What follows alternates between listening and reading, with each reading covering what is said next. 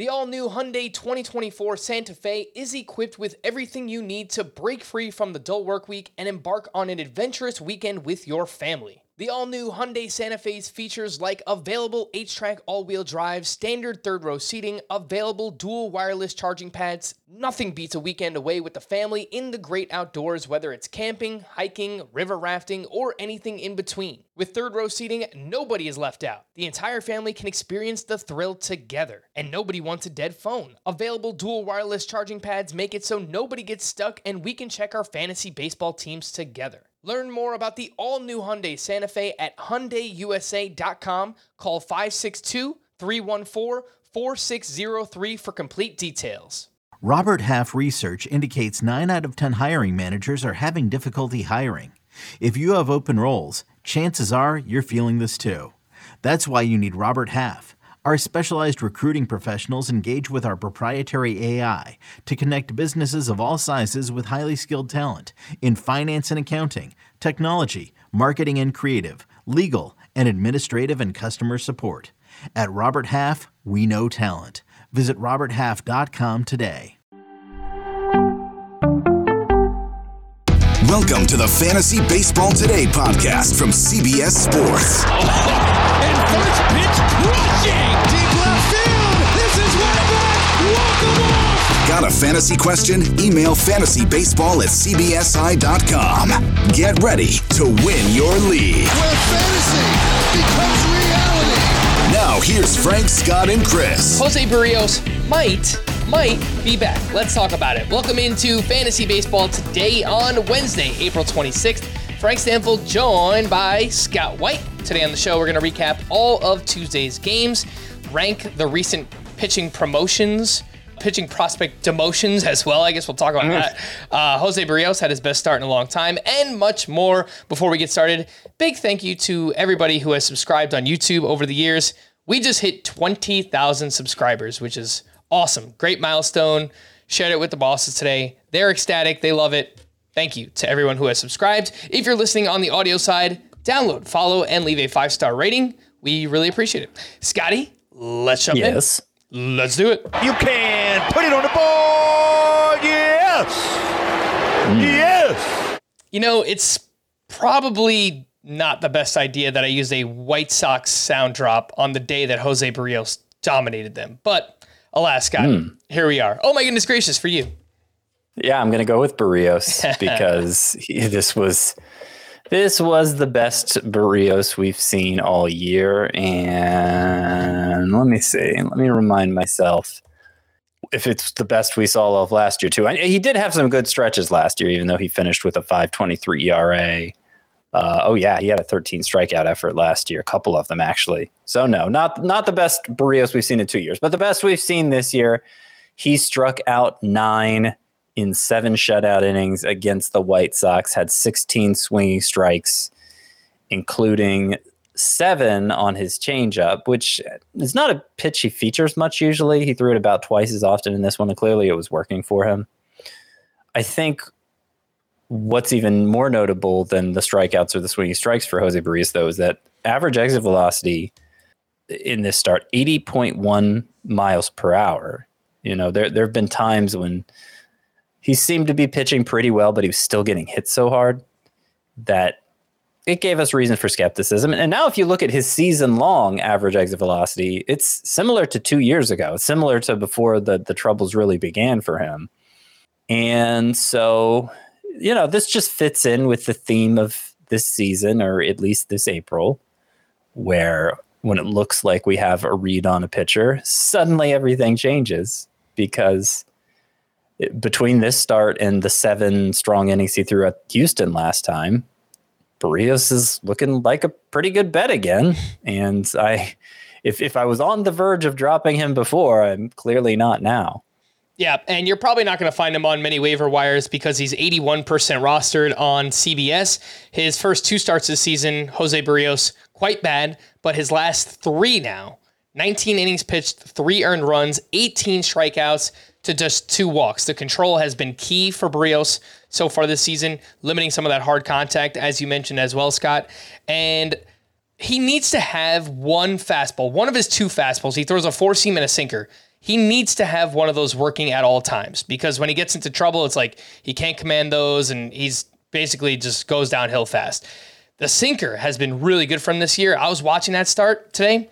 He threw a few like 96 mile per hour with like crazy movement like away from left-handed batters. It, it, was just really, really impressive from what I saw from from Jose Berrios in this one.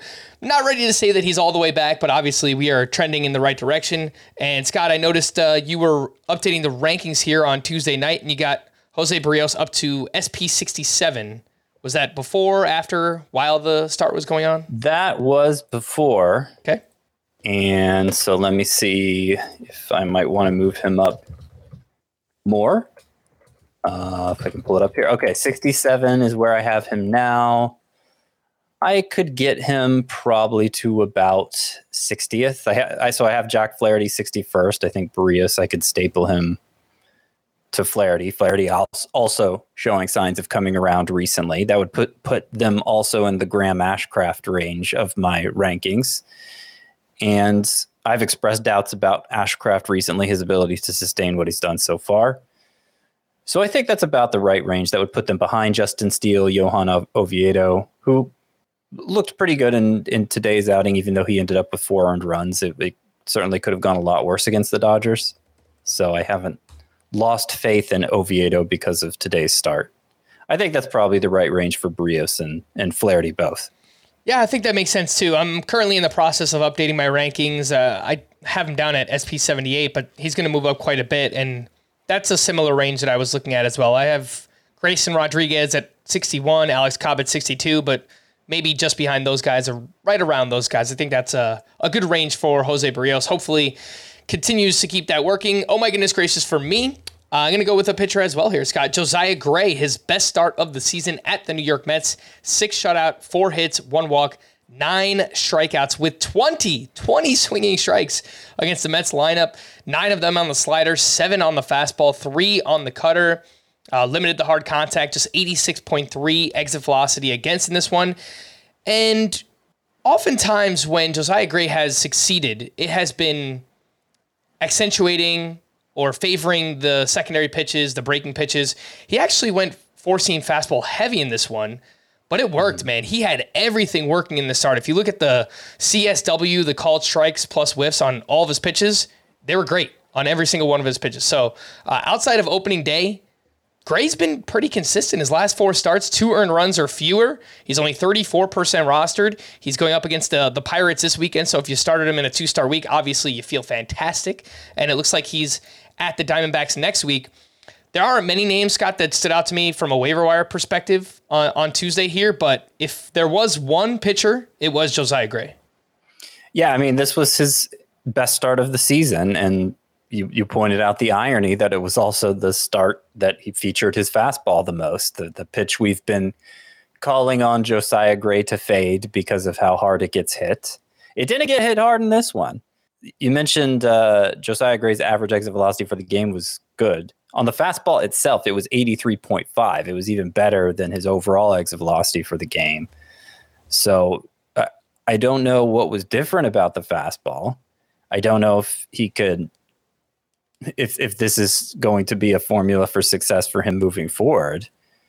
But it led to him having his best start of the year, and you know ultimately, the results will tell the story you know, I'm already anxious to see Josiah Gray's next start, and I think that's a really favorable one. I had him as a sleeper for the. You said the Diamondbacks, right? He's got the Pirates this weekend. He's Pirates. At, at the Diamondbacks next week. Okay, so I was more concerned about. I, I had him as among my sleeper pitchers for this week with two starts, but I was more concerned about this first one against the Mets than the the second against the Pirates.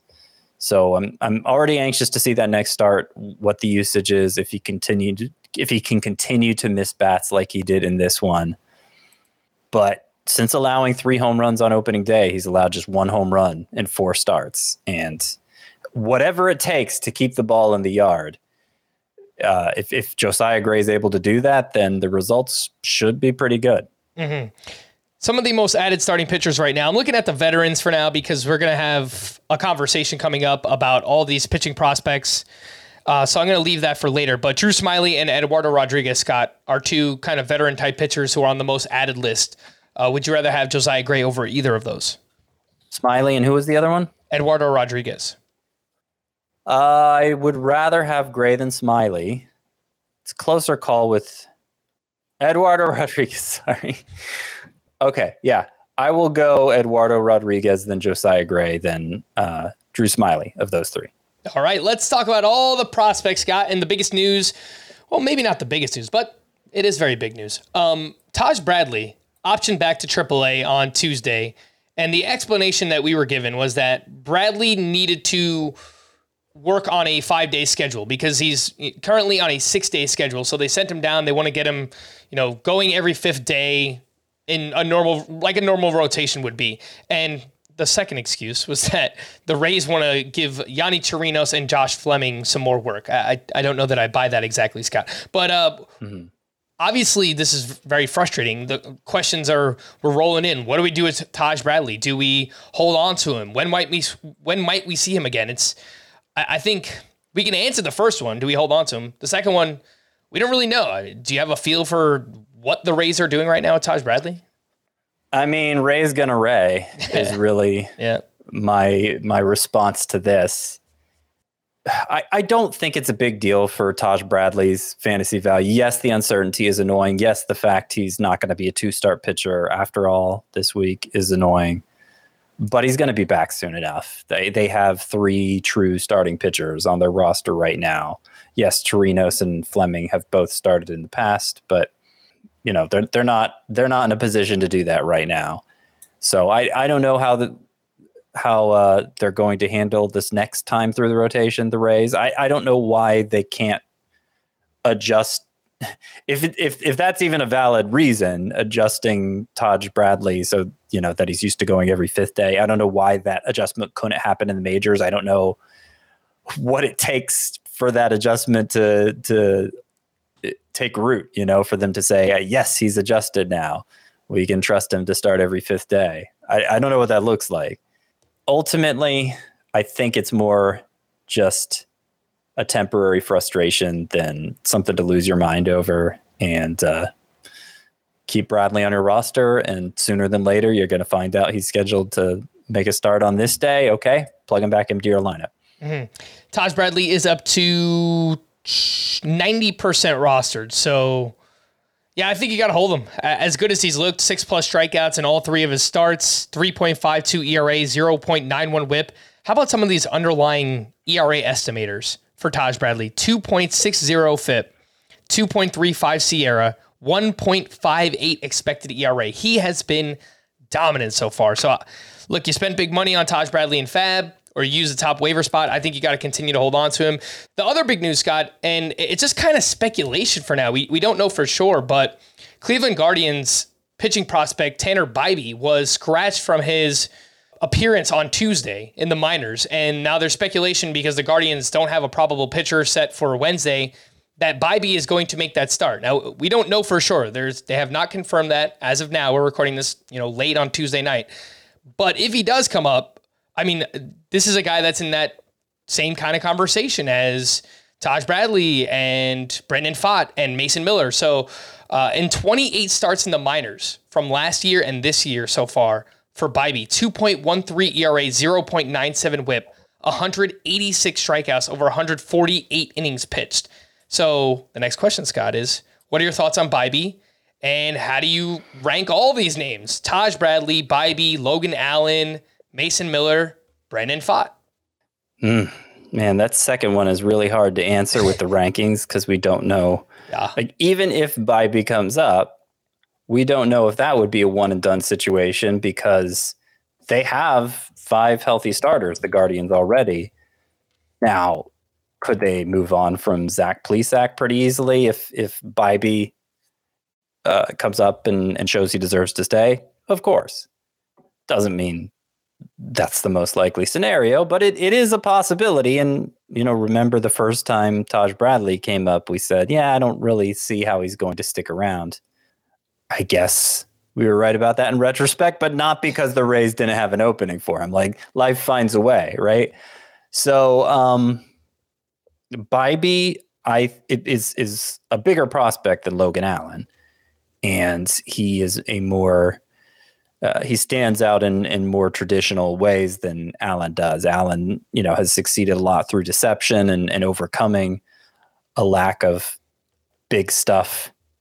While Bibee has better pure stuff and, and also remarkable control. If you, look at his walk rate in the three starts this year, it's high because his last start he happened to walk a bunch of guys. But uh, last year, Tanner Bibee in the minors, his walk rate was 1.8 per nine innings Mm.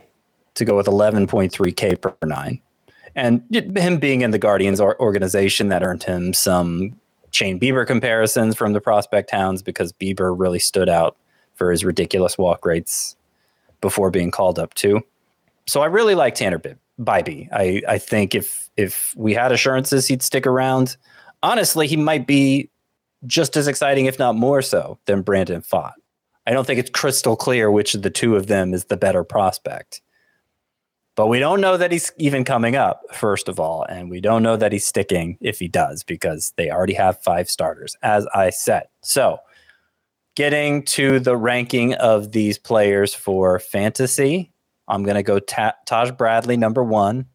I'm going to go Logan Allen, number two, because they haven't sent him down yet. So I think that means they plan to keep him around. I don't know. Maybe that's the transaction that gets by on the roster. I don't know. But I'm, I'm, I'm presuming Allen has a spot for now. Third, I am going to go with. I'm going to go with Brandon Pfaadt actually because I'm pretty sure his he, he's going to get an opportunity soon here, and then I'll go with Tanner Bibee, and I'm, I'm actually going to go with Mason Miller last year. Here, I was saying on yesterday's show or on Monday's show that I feel like the hype has exceeded the utility for Mason Miller. And his start today against the Angels was pretty underwhelming. And I mean, it's, he, he threw a, he threw a very hard fastball again, but his he allowed contact at average exit velocity over 100 miles per hour, and he only made it four innings again. Allowed four earned runs in those innings, and it was just like if if you're not if if you're going to be pitching for the A's, you have to be lights out to be an impactful fantasy pitcher. And I, I, just don't think Mason Miller, at this point in his development anyway, is there. More on Mason Miller in just a bit because I watched every pitch of his start on Tuesday night and uh, every pitch, every single look pitch. away for one. I did wow. not look away. I was. I, it set me impressed. back. It set me back a little bit, Scott. Um, if I'm ranking this group, yeah, I think it's tough, Scott, because like given we don't know who's going to stick around. It's based on performance. If Tanner Bibee comes up on Wednesday and pitches really well, then he probably sticks around. Uh, it's worth mentioning that Peyton Battenfield made a start on Tuesday and he looked pretty bad. And yeah, Cal, that's a good point. Cal Quantrill got rocked on Monday, and Zach Plesac has terrible numbers this year. So I think that they could just kind of push all in on like a prospect pitching staff, and it would make some sense to me at least for the Cleveland Guardians. So if I'm ranking this group for now, I would put Taj Bradley at the top. I. Th- think I would go Brandon Pfaadt second. There was a report on Tuesday, according to Theo Mackie of the Arizona Republic, Pfaadt could start this weekend in Colorado, which is like the last place you want to start a rookie. But okay, and man, he's he's already used to that kind of environment with how where he's had to pitch in the minors. That's true. Uh, so I'm going Taj Bradley, Brandon Pfaadt. I guess Logan Allen, just because for the reasons you mentioned, we know he's up right now, and I, I don't as good as he looked, I don't think they're going to send him down right away. Uh, and then Tanner Bibee and then Mason Miller. But I mean, if we're just going based on pure stuff, like Tanner Bibee might be second for me. So just so you're going Mason Miller last too. I am going Mason you must, Miller. You last. must not have liked what you saw watching every pitch. Mm, not necessarily, but there are limitations. So let's talk about it. The final line. It is disappointing. I wrote on the rundown. It seems disappointing. It, it is disappointing. Four innings, five hits, four earned runs, one walk, six strikeouts, nine swinging strikes on 86 pitches. Uh, he threw 12 fastballs, 100 plus miles per hour. We know that he could throw very hard. His first inning, Scott, was very eventful. He got squeezed big time against Anthony Rendon. He threw a fastball down the middle, legitimately down the middle. You can go on MLB.com game day. You can look. It was down the middle, and they called it a ball. He wound up walking Anthony Rendon, and then everything just kind of spiraled after that in, the, in that first inning. Uh, the next batter was Brandon Drury, and he hit a line drive to center field. Esteury Ruiz like slipped on the play and it turned like what would have been a single if he just knocked it down. He just didn't get to it. It turned into a two run triple. And uh, after that, there was like a few more hits. He settled down after that, though. His final three innings of work, he gave up one hit, zero walks, and four strikeouts. So, I mean, to be able to have an, a first inning that bad and then settle down, I was pretty impressed by that. But for the reasons you mentioned, Scott, uh, obviously pitching for the Oakland A's, Shea Langeliers, did not realize this before. He is a terrible framer. There were pitches that were like right there on the corners where Langeliers just kind of like flailed his glove at it and just did not do a good job at framing pitches. So I worry about that. Obviously, the defense behind him, the run support's not going to be good. Uh, I think there's a pitcher there, a very exciting pitcher, but there are limitations. So uh, I like him. I, I, would. I guess I would drop him for any of those other pitchers that we talked about, but um, yeah. if they're already, if those guys are not available and you picked up Mason Miller, then I would just hold and you know see where it goes from here. Uh, yeah, I, I, I'm just saying, like, you have to temper your expectations. He could take off at some point. That's that's always a possibility. Like, things can change very quickly for a pitcher, especially, or really for any player. I mean, look at look at what's happened with with Jose Berrios and Jack Flaherty. How quickly we've changed our tune with them, especially Berrios. But only once in his entire career as a professional has Mason Miller gone five innings, and it was his very last minor league start. And again, like it's it's such a big hurdle to clear pitching for the A's because they are terrible. They are historically bad. Yes. So how good does Mason Miller have to be to win a decent number of starts? I, you know, it's it's just so many things stacked up against him, and whatever bad luck he may have suffered from in this start here Tuesday again, average exit velocity over 100 miles per hour. When they yeah. made contact, it was really, really hard contact. And they made contact more than you might think because his swinging strike rate was only 10.5%, which is nothing special. Yeah, he's he is not perfect by any means. He he needs to work on his breaking pitches. I think the slider and cutter are, are serviceable pitches for him, but he couldn't throw them for strikes. And so opposing batters in this start, they were just laying off and they were just teeing up on the fastball. They were timed up for the fastball. That's all they they were swinging at. So he's got some things that he needs to work on. But as I mentioned again, like if those other names are available, okay, you could drop Mason Miller for them. But if not, I would say let's just hold, uh, see where it goes from here. Uh, the, the pitch count is interesting 81 in his first outing, 86 in this one. So it wouldn't surprise me if he can go like five innings regularly, uh, based on that pitch count at least. Um, frankly, I, I, he's throwing more pitches than I thought he would. Let's take our first break, and when we return, I got a few other waiver wire pitchers we'll get to right after this. Paramount Plus and the National Park Foundation present A Mountain of Zen.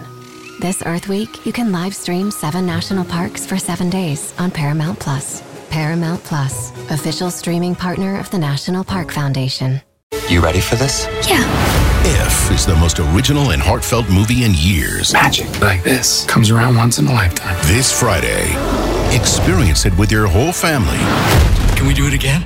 If rated PG. Welcome back, and just a quick reminder to sign up for our Fantasy Baseball Today newsletter. Dan Schneier does a great job with it. You can head over to cbsports.com slash newsletters, punch in your email address, and press sign up. It's easy as that. It's free, and you get the latest news and articles delivered right to your inbox every single day. Spoke about Josiah Gray earlier, and he was really at the top of the, the waiver wire pitchers. Where does he fit into that group, Scott? I guess, look, if we're talking about Brandon Pfaadt and all these names that are available right now. Where would Josiah Gray rank on that list?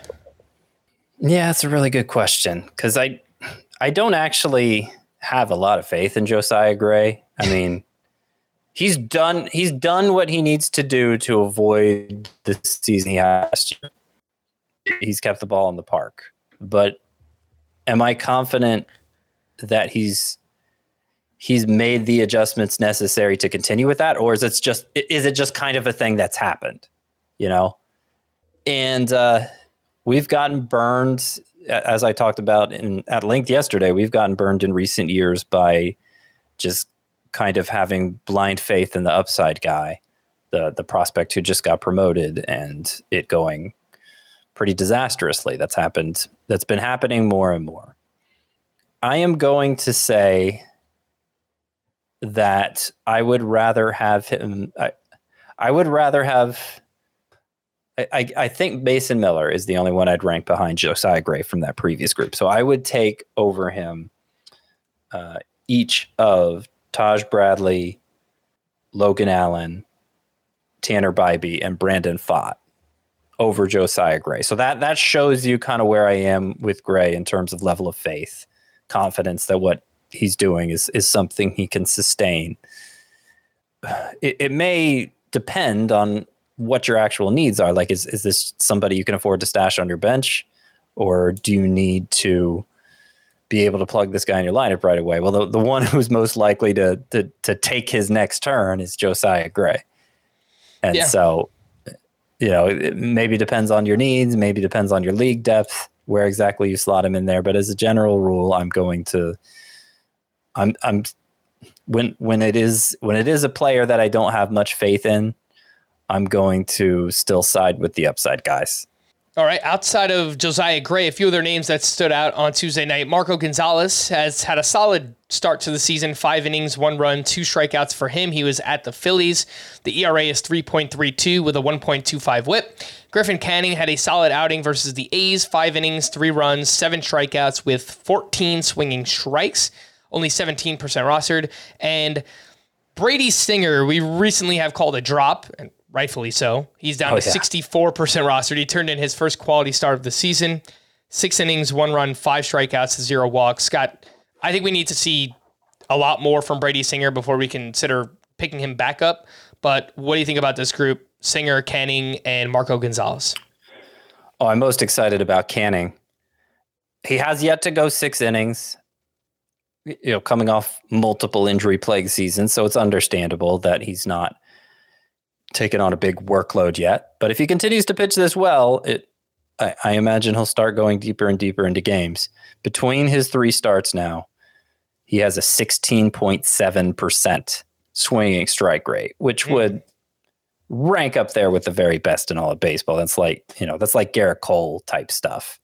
Just looking at swinging strike rate, obviously, obviously it's you, you probably shouldn't do single factor analysis with pitchers, but that's a really good skill to have, Griffin Canning. It is something he showed before these injury issues started. Remember, he was a favorite of my mine uh, coming off his rookie season because he showed so much swinging and miss ability with that slider, especially.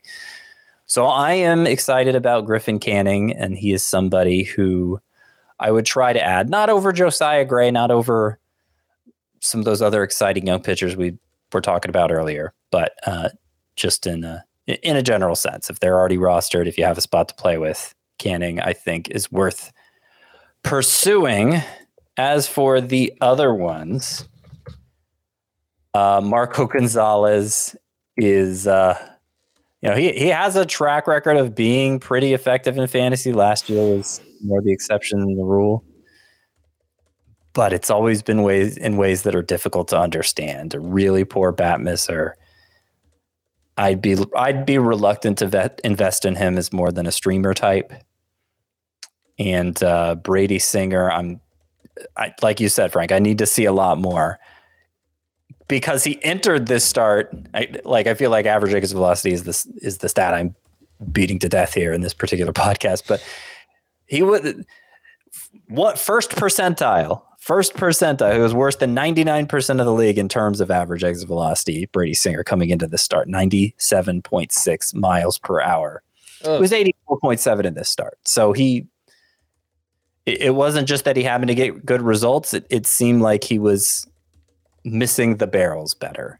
He was pitching better. And if it continues, then maybe Brady Singer is going to be somebody to look into in fantasy again. Maybe he can go the way of Jose Berrios and reclaim his value.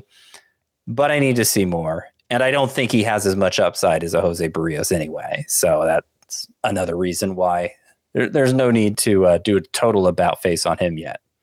I don't think this matters, but Ryan Feltner has two strong starts in a row, Scott. And uh, for those who don't know, he pitches for the Colorado Rockies. I don't blame you if you don't know. Uh, six innings, one unearned run with six strikeouts, and uh, he's throwing his changeup more this season. This is a very deep league name, Scott, but anything with Ryan Feltner.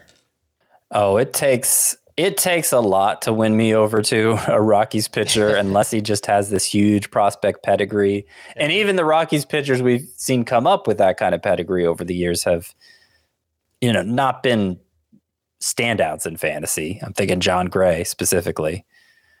So no, I'm I'm not going to be making a move for Feltner, even in my deepest leagues.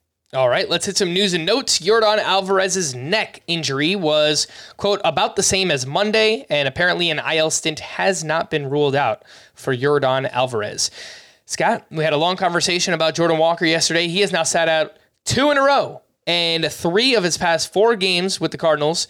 And somebody on Twitter pointed out to us that Walker made a pretty bad base running mistake recently, so perhaps that's the reason why. But man, two games in a row sitting out uh bench. There is a Walker. reported reason why. Why is that?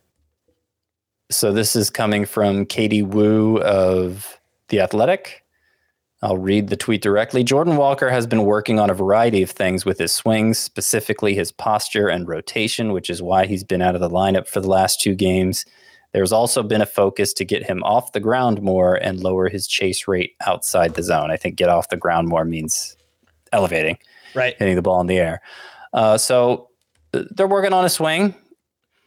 I don't know if he'd be better served working on a swing in the minors. I, I don't know. That that that's kind of a weird report. Like how much work can be done on your swing between starts.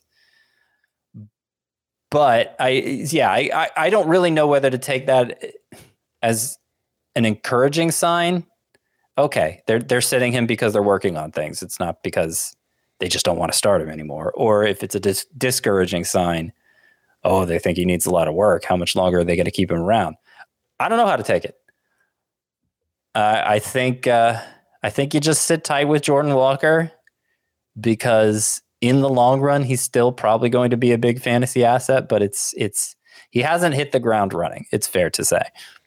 Yeah, and all of those things are accurate. His ground ball rate is 60% so far. That is much higher than we'd like it to be. His chase rate is a touch over 40%, which league average is around, you know, 30 32%. So, uh, yeah, the, both of those numbers are high. And uh, even with that, still batting 274, two homers, two steals, a 718 OPS. So I fall on the side of more encouraged, Scott, that he has these issues. They're aware of them. And even with that, he hasn't been a total disaster. He still has had some good moments so far this season.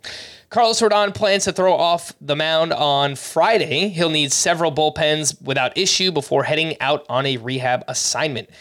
Jake McCarthy has been optioned back to AAA, and it's got lots of questions about McCarthy. Uh, do you drop him everywhere, even your, I don't know, 15 team, five outfielder leagues? Uh, probably. I, would hesitate in the 15 team, five outfielder leagues it would obviously depend what I could pick up instead. I, the, the waiver wire is generally pretty sparse there. Yeah. So um, maybe not in those formats, but if you're talking a 12 team roto league with five outfield spots, I mean, the main thing we were hoping McCarthy would contribute is stolen bases, and those are looking pretty plentiful at this point. With no idea when he's going to come back, how he's going to perform when he does, I, I think it's probably okay to move on.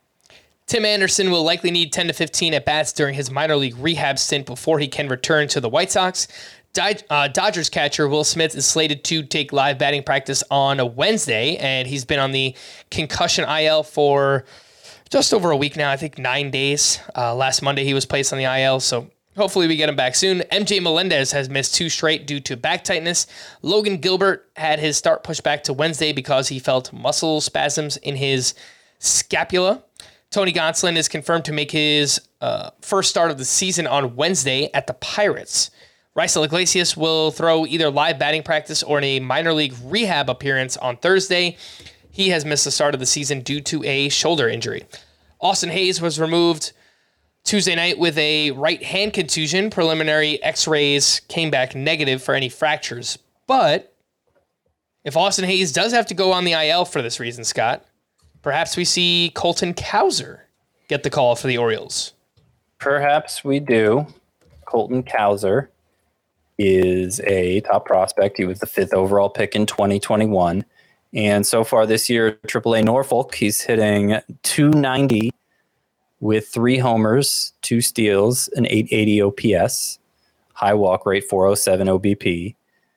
Last year at Double A, uh, and, and he, last year was split between three levels, but he played 49 games at Double A and hit 341. Did Colton Cowser? The strikeout rate is a little higher than you'd like for a guy who doesn't profile as like a big power hitter but uh, certainly in five outfielder leagues, he'd be somebody you'd want to invest in as soon as he got the call. And there's no reason he couldn't stay up, even if, even when uh, Austin Hays returns. Like if he performs well, they have a DH spot to play with. They could just slide Anthony Santander there, presuming Anthony Santander, Santander is deserving of being in the lineup still at that point. So, yeah, definitely keep an eye on what happens with Colton Cowser. I imagine he'll be, I'm writing the prospects report tomorrow. I imagine he'll be featured pretty prominently in that. Lance McCullers threw 20 to 30 pitches from the front of the bullpen mound on Tuesday. He's still several weeks away. And Scott, what do you think happens when Lance McCullers returns? Who gets the boot from the Astros rotation? It could possibly be Jose Urquidy who has struggled in his last two starts. Hunter Brown, I think, would would be the odds-on favorite. They could shift him to the bullpen or whatever else. It's it's not like he's been so overpowering that it would be ridiculous to take him out of the rotation. But they could do Urquidy instead. It, it would be somebody we're invested in either way. Obviously, we'd rather have McCullers, but yeah, we'd be losing somebody who has some value. JD Martinez was out of the lineup Tuesday due to back tightness. Garrett Mitchell will have surgery on his left shoulder after receiving a second opinion. If everything works out, he could be back towards the end of the season, but in redraft leagues, he can be dropped. More bad news for the Brewers as top outfield prospect Sal Frelick is having surgery to repair a torn UCL in his thumb. So he's out for the next four to six weeks or so. Ranger Suarez will begin a rehab assignment at AA on Thursday. He's 35% rostered. Scott, any interest in Ranger Suarez? Not really, but it it will probably come to pass that he's in my ten sleeper pitchers one of these weeks. I I, I think he's probably going to be more in that uh, streamable class of starting pitchers than somebody who needs to be rostered everywhere. Angels manager Phil Nevin said Jose Suarez will stay in the team's rotation on a start by start basis, and Chase Silseth was pitching well in the minors, um, but left his start Tuesday with a blister. So um, maybe that's why they didn't make a move yet. But uh, if Silseth is okay and Suarez continues to struggle, they probably make that swap at some point. Uh, Bryan Reynolds finally reached an agreement with the Pirates, signing an eight year, $106.75 million extension, which uh, I kind of went back and forth a little bit on this guy. I think it's a little team friendly, this deal, uh, Bryan Reynolds with the Pirates. I don't know if you saw the logistics? I mean, I didn't see the breakdown, but yeah, it surprised me how low it was given what a trade asset he was supposed to be. You know, and he's he's nearing the end of team control too, right? So to get him at what does that average out to a year? It averages out to just over 13 million. Yeah. Like that's like the the kinds of contracts, free agent contracts that were being handed out this offseason to players in, in like of Bryan Reynolds' stature. Like, what would he get in the open market? Like between 25 and 30 million a year? It, it seemed ridiculously team friendly to me. Yeah. I don't know. I don't know why I'd do it. Last but not least, Cody Bellinger was also placed on the paternity list on Tuesday. Uh, Scott, do you know which team Cody Bellinger played for last year, by the way? The Dodgers. yeah, they must have had a pregnancy pack going on. That's that's all I can figure. They said, "All right, we're going to go home. We're not going to the All-Star game. So let's go home and see how many of us can get our wife pregnant." That that that must have been a conversation that happened in the clubhouse. Yeah, I don't know. Like, planning like it nine months in advance, figure. they just kind of tell it, "Hey, we'll have one week where we're all off during the baseball season next year, and and then well, I'll be back right after that, and everything will be all right. So it's just a very, very you gotta prove your virility while you're off. very, very interesting stuff there. Let's take our final break, and when we get back, a few waiver wire hitters on fantasy baseball today. The chilling new original docuseries on Paramount Plus. Why did he kill his family? The answer lies across the ocean in a woman named Sylvie. She's a can model. Where desire leads to deception. I ended up spending twelve and fifteen thousand dollars a day. It was addictive. I can't get you out. And obsession leads to murder. Who did this to your family? You can't really maintain a fantasy forever. Control all Desire. Now streaming on Paramount Plus. Let's talk waiver wire hitters, and we'll start with some outfielders here. Charlie Blackmon was moved up to the leadoff spot for the Rockies. He went two for five with his second home run. He's down to 70% rostered, so could be out there in some shallower leagues, and maybe he was dropped, uh, you know, for the right reasons. You know, not providing much at this point in his career. Jarren Duran, post hype Jarren Duran, three for four with a grand slam his first home run of the season, he added three runs scored. He had four hard hit balls in this one. The home run was 107.8 miles per hour off the bat, traveled 409 feet. He's hitting the ball hard. The problem here, Scott, has been the strikeouts so far uh, for Jarren Duran. He did have zero strikeouts in this game, but um, overall, he's got a 31% strikeout rate early on. Joey Meneses went three for five with two RBI. He's slowly coming around. Mike Yastrzemski went two for four with his fifth home run he's been hot. His last 15 games, he's batting 316 with three homers. Uh, Andrew McCutchen, one for five with his fifth homer, added three RBI. He's batting 270. I think he still has more walks than strikeouts, or at least he did the last time I checked. Uh, Scott, how do you? Uh, I mean, there's five names here. Who are your three favorites from this group? Blackmon, Duran, uh, Meneses, Yastrzemski, and McCutchen. Uh, McCutchen is number one, I think. Yeah. I will go. I think Yastrzemski number two. And for what it's worth, like I'm not, I'm not super high on any of these guys. I don't think any of them have much utility in three outfielder leagues. Like if you're in a pinch, obviously you could pick one up and start them. But yeah, I'm gonna say McCutchen and Yastrzemski, two guys who we've seen be impactful fantasy players in the past. And I think third, I'm going to say Jarren Duran just because I'm intrigued by the upside. He's the only real base stealer of this group. And so, yeah, I, those are going to be in the top 3 mm-hmm. Yeah, I'm very interested in what Duran is doing right now for the Red Sox. Uh, I lied about McCutchen. He's struck out a, a, a little bit more recently, so he's up to 12 walks to 15 strikeouts, but still, that's very good plate discipline. I, am I'm, I'm not really sure if anything's changed for Yastrzemski because last time we saw him be a, a, a, quality fantasy option was 2020, so it's been a couple years. But he already has the hardest hit ball of his career this year, which I always find interesting.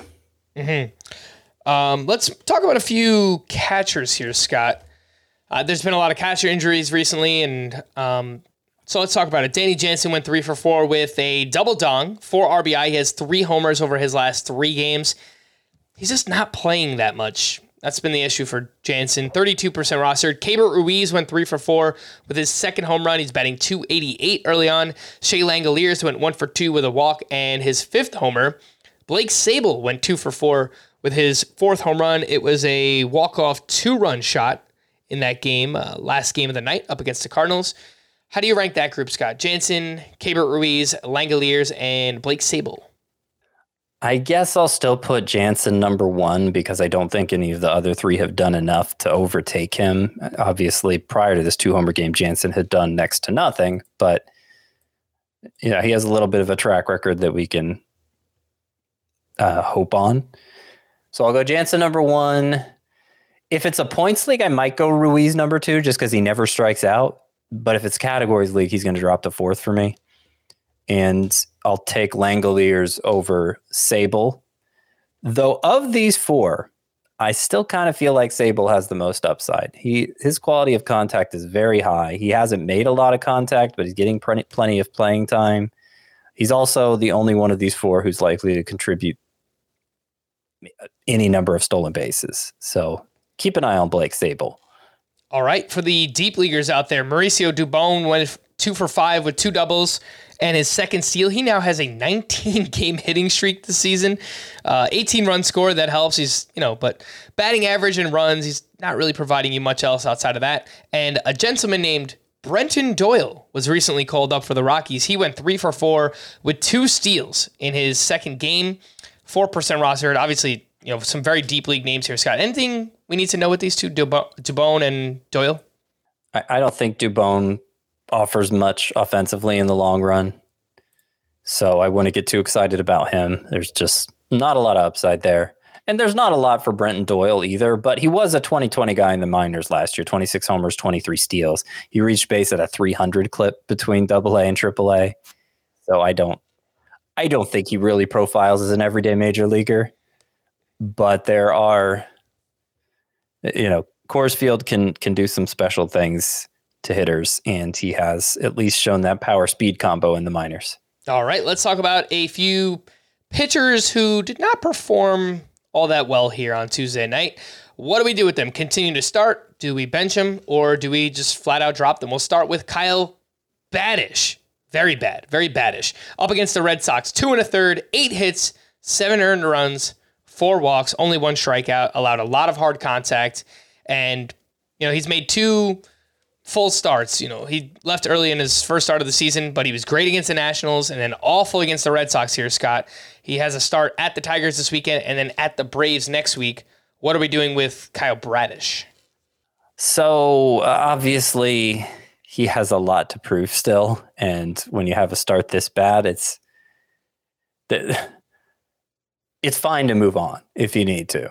Like if Bradish is who you need to drop to get that exciting waiver wire pickup, you know, I'd, I'd, probably drop him for Josiah Gray at this point. It's not like I was particularly enthusiastic about uh, picking up Gray, but there is a case for holding on to Bradish too because his next start is at Detroit this weekend. At least see how that goes, and if he bounces back with a big start against that awful offense, well, then maybe maybe he's worth uh, holding on to for a little longer. Though obviously, probably not going to look to start him against the Braves next week.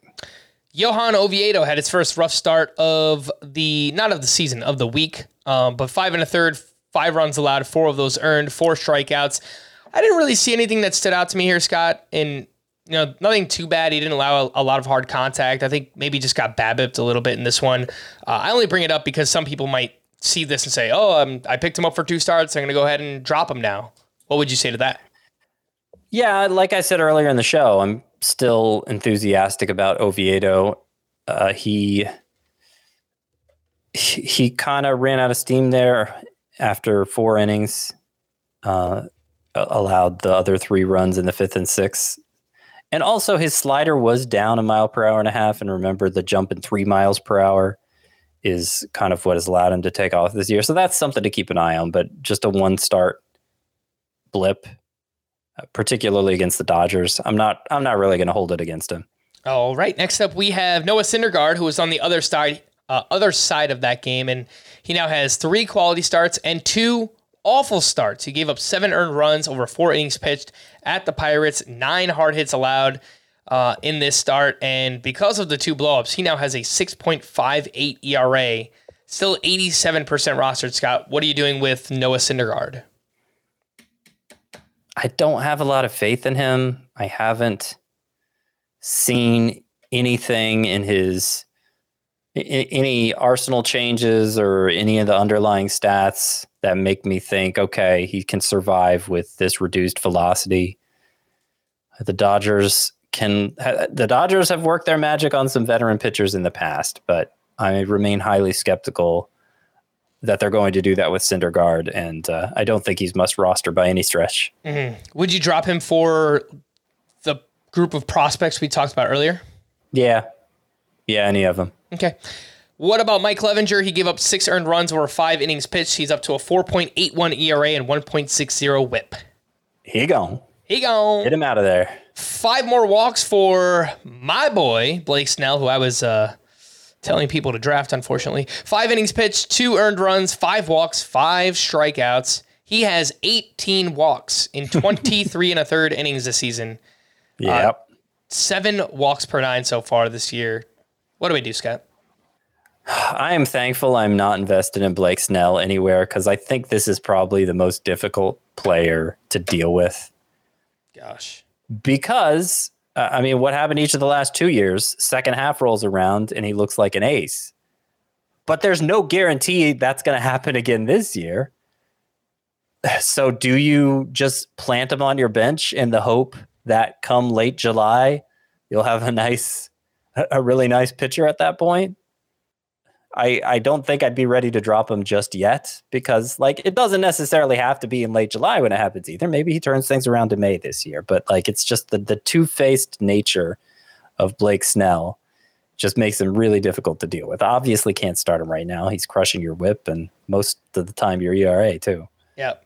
And for those who play in points leagues, he routinely is worse in that format too because he does he doesn't go all that deep into his starts. He doesn't provide many quality starts. So He's got a two star week next week, it looks like, up against the Reds and the Dodgers. Ugh, that's going to have to be one that we talk about on, on Friday's podcast.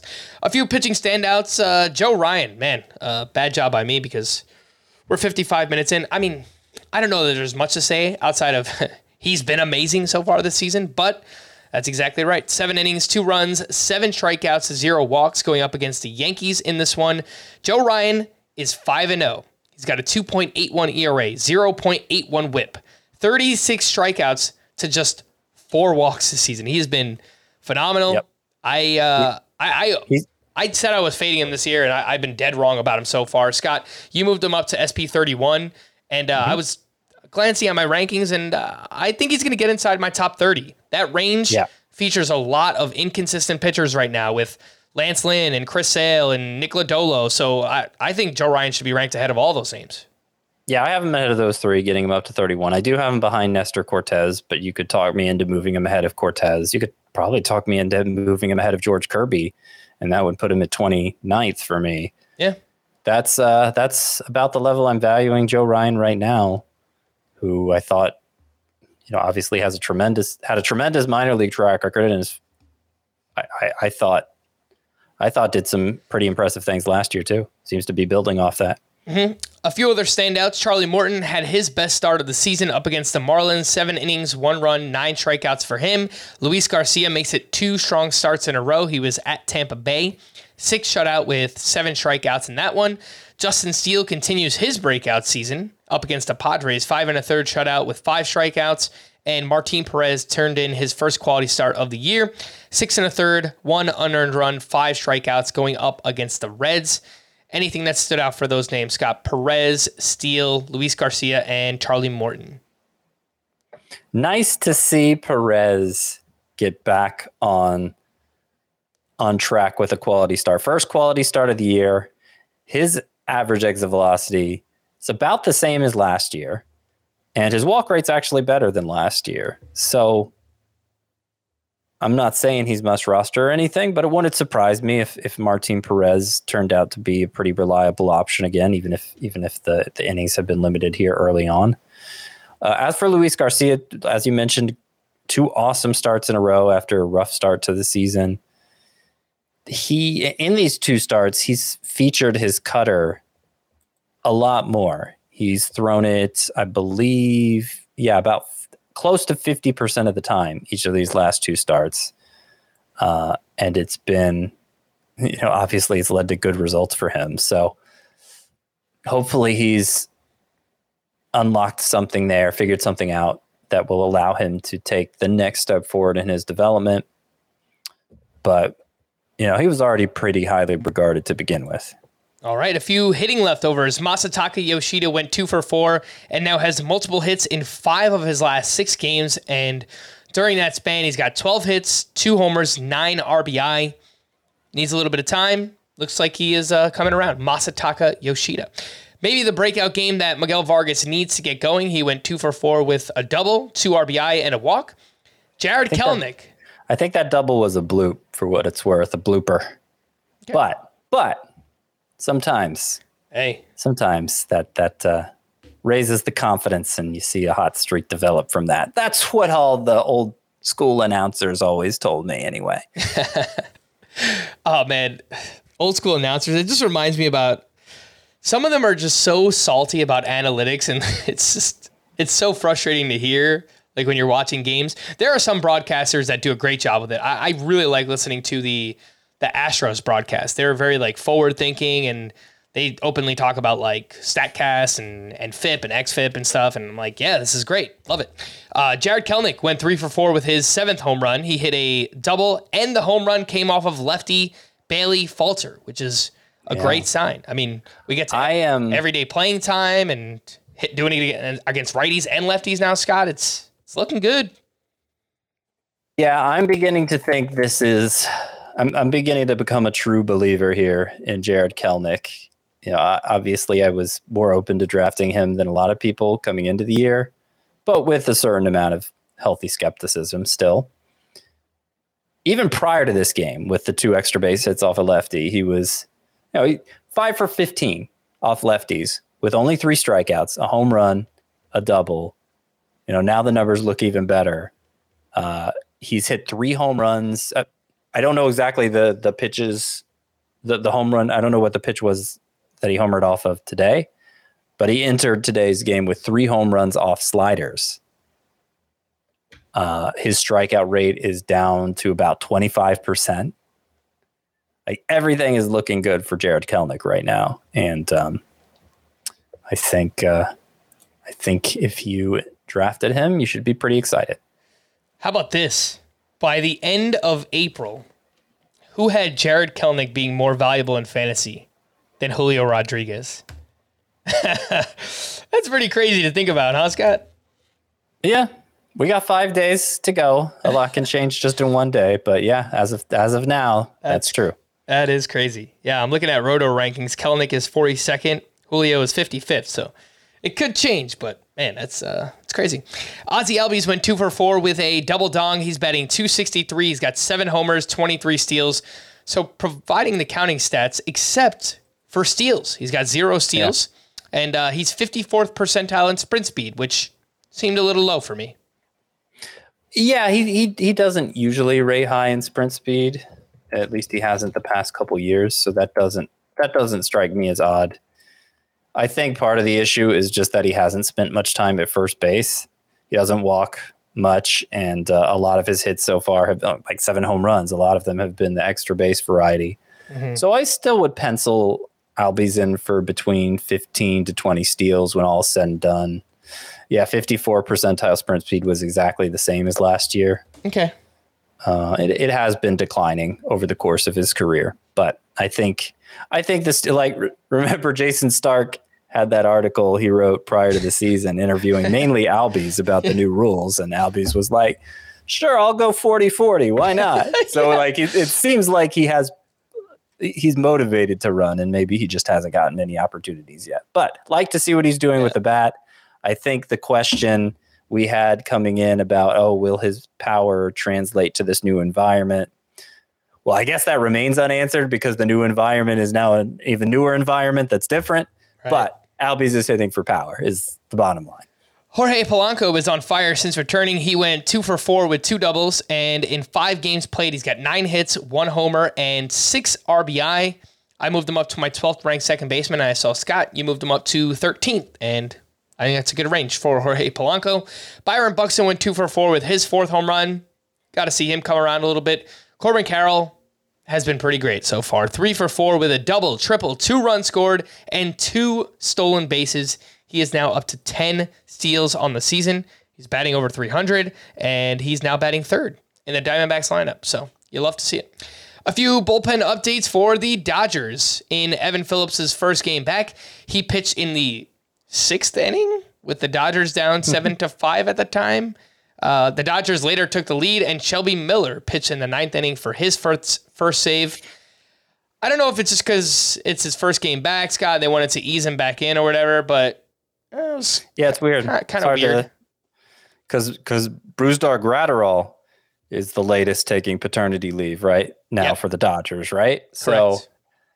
Uh and he got the most recent save. He's worked late in games. He, he's I, I think his last three appearances, Graterol's have been to finish out a game once for a save and once with Phillips setting up for him. I, I, I would still rather have Phillips than any other Dodgers reliever right now, but I- think Graterol is right there. Shelby Miller. I'm going to chalk this one up as a fluke. He's had a lot of walks out of the bullpen, and um, I'm not sure they really want him in this high leverage role. I know 164 ERA, but he's had a lot of had a lot of walks, and this is a pretty new role for him. So it would be surprising if they went back to him for a bunch of saves, but it's it's interesting how they handled Phillips in this one, even with Gr- Graterol not available. For the Mariners, Paul Sewald entered the ninth with a three run lead. He gave up one run, but struck out two for his seventh save. For the Tigers, Alex Lange was unavailable. Jason Foley recorded the final four outs for his second save. For the Royals, Aroldis Chapman entered in the eighth with a three run lead. He gave up two runs, one of those earned. He was relieved by Scott Barlow, who recorded the final five outs. He had two strikeouts, and he picked up his third save. So, all right. Maybe swinging yeah. a little bit back towards Scott Barlow now. Maybe. Yeah. And, and Chapman, I believe, took a loss on Sunday or Monday as well in his previous yeah. appearance. Yeah, I think it was Sunday, but uh, yeah, uh, maybe Barlow getting that back. For the Angels, well, technically he never lost it. For the Angels, Carlos Estevez retired the final five batters for his fourth save and is 49% rostered if you do need saves. The regular closers out there. For the Reds, Alexis Diaz struck out two for his third save. For the Red Sox, Kenley Jansen recorded the final two outs for his sixth save. Uh, for the Giants, Camilo Doval entered in the eighth with the game tied. Runners on second and third. He allowed a two run single.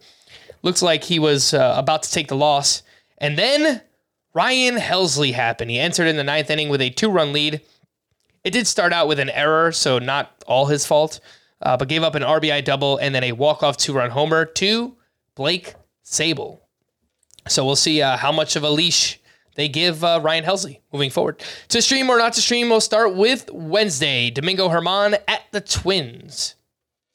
I will give that a maybe. Okay. See what else we have. Kenta Maeda versus the Yankees. Gonna pass on that with the health issues. Tanner Houck. Tanner Houck at the Orioles. Nah. Tyler Wells versus the Red Sox. Uh, no. Yusei Kikuchi versus the White Sox. Mm, I think I like him a little more than German. Michael Kopech at the Blue Jays. No. German Marquez at the Guardians. No. Roansy Contreras versus the Dodgers. No. Taijuan Walker versus the Mariners. No. Mackenzie Gore at the Mets. No. Michael Wacha at the Cubs. No. Drew Smyly versus the Padres. No. Uh, Steven Matz at the Giants. No. And Luis Medina in his debut at the Angels. Gonna think about this. No. All right, so it uh, sounds like uh, Kikuchi and German are the, the biggest maybes of that group there. And who is okay? So the Guardians are facing Colorado. So if yeah. Tanner Bibee gets called up, that's a fascinating one. Yeah, that is. I might I might roll the dice on that, given the alternatives here. Yeah, that's not a bad call. For Thursday, we've got Braxton Garrett at the Braves. Mitch Keller versus the Dodgers. Mm, tough matchup. Probably not. Matt Strahm versus the Mariners. No. Seth Lugo at the Cubs. I could see doing that, but I'm not thrilled with it. Hayden Wesneski versus the Mariners. No. JP Sears at the Angels. No. Kyle Gibson at the Tigers. Yes, though I will point out that didn't go so well for Eric Lauer here on Tuesday. He is. It's hard to. He's done. Eric Lauer's done, man. they were so excited about him last time. He's cooked. Yeah.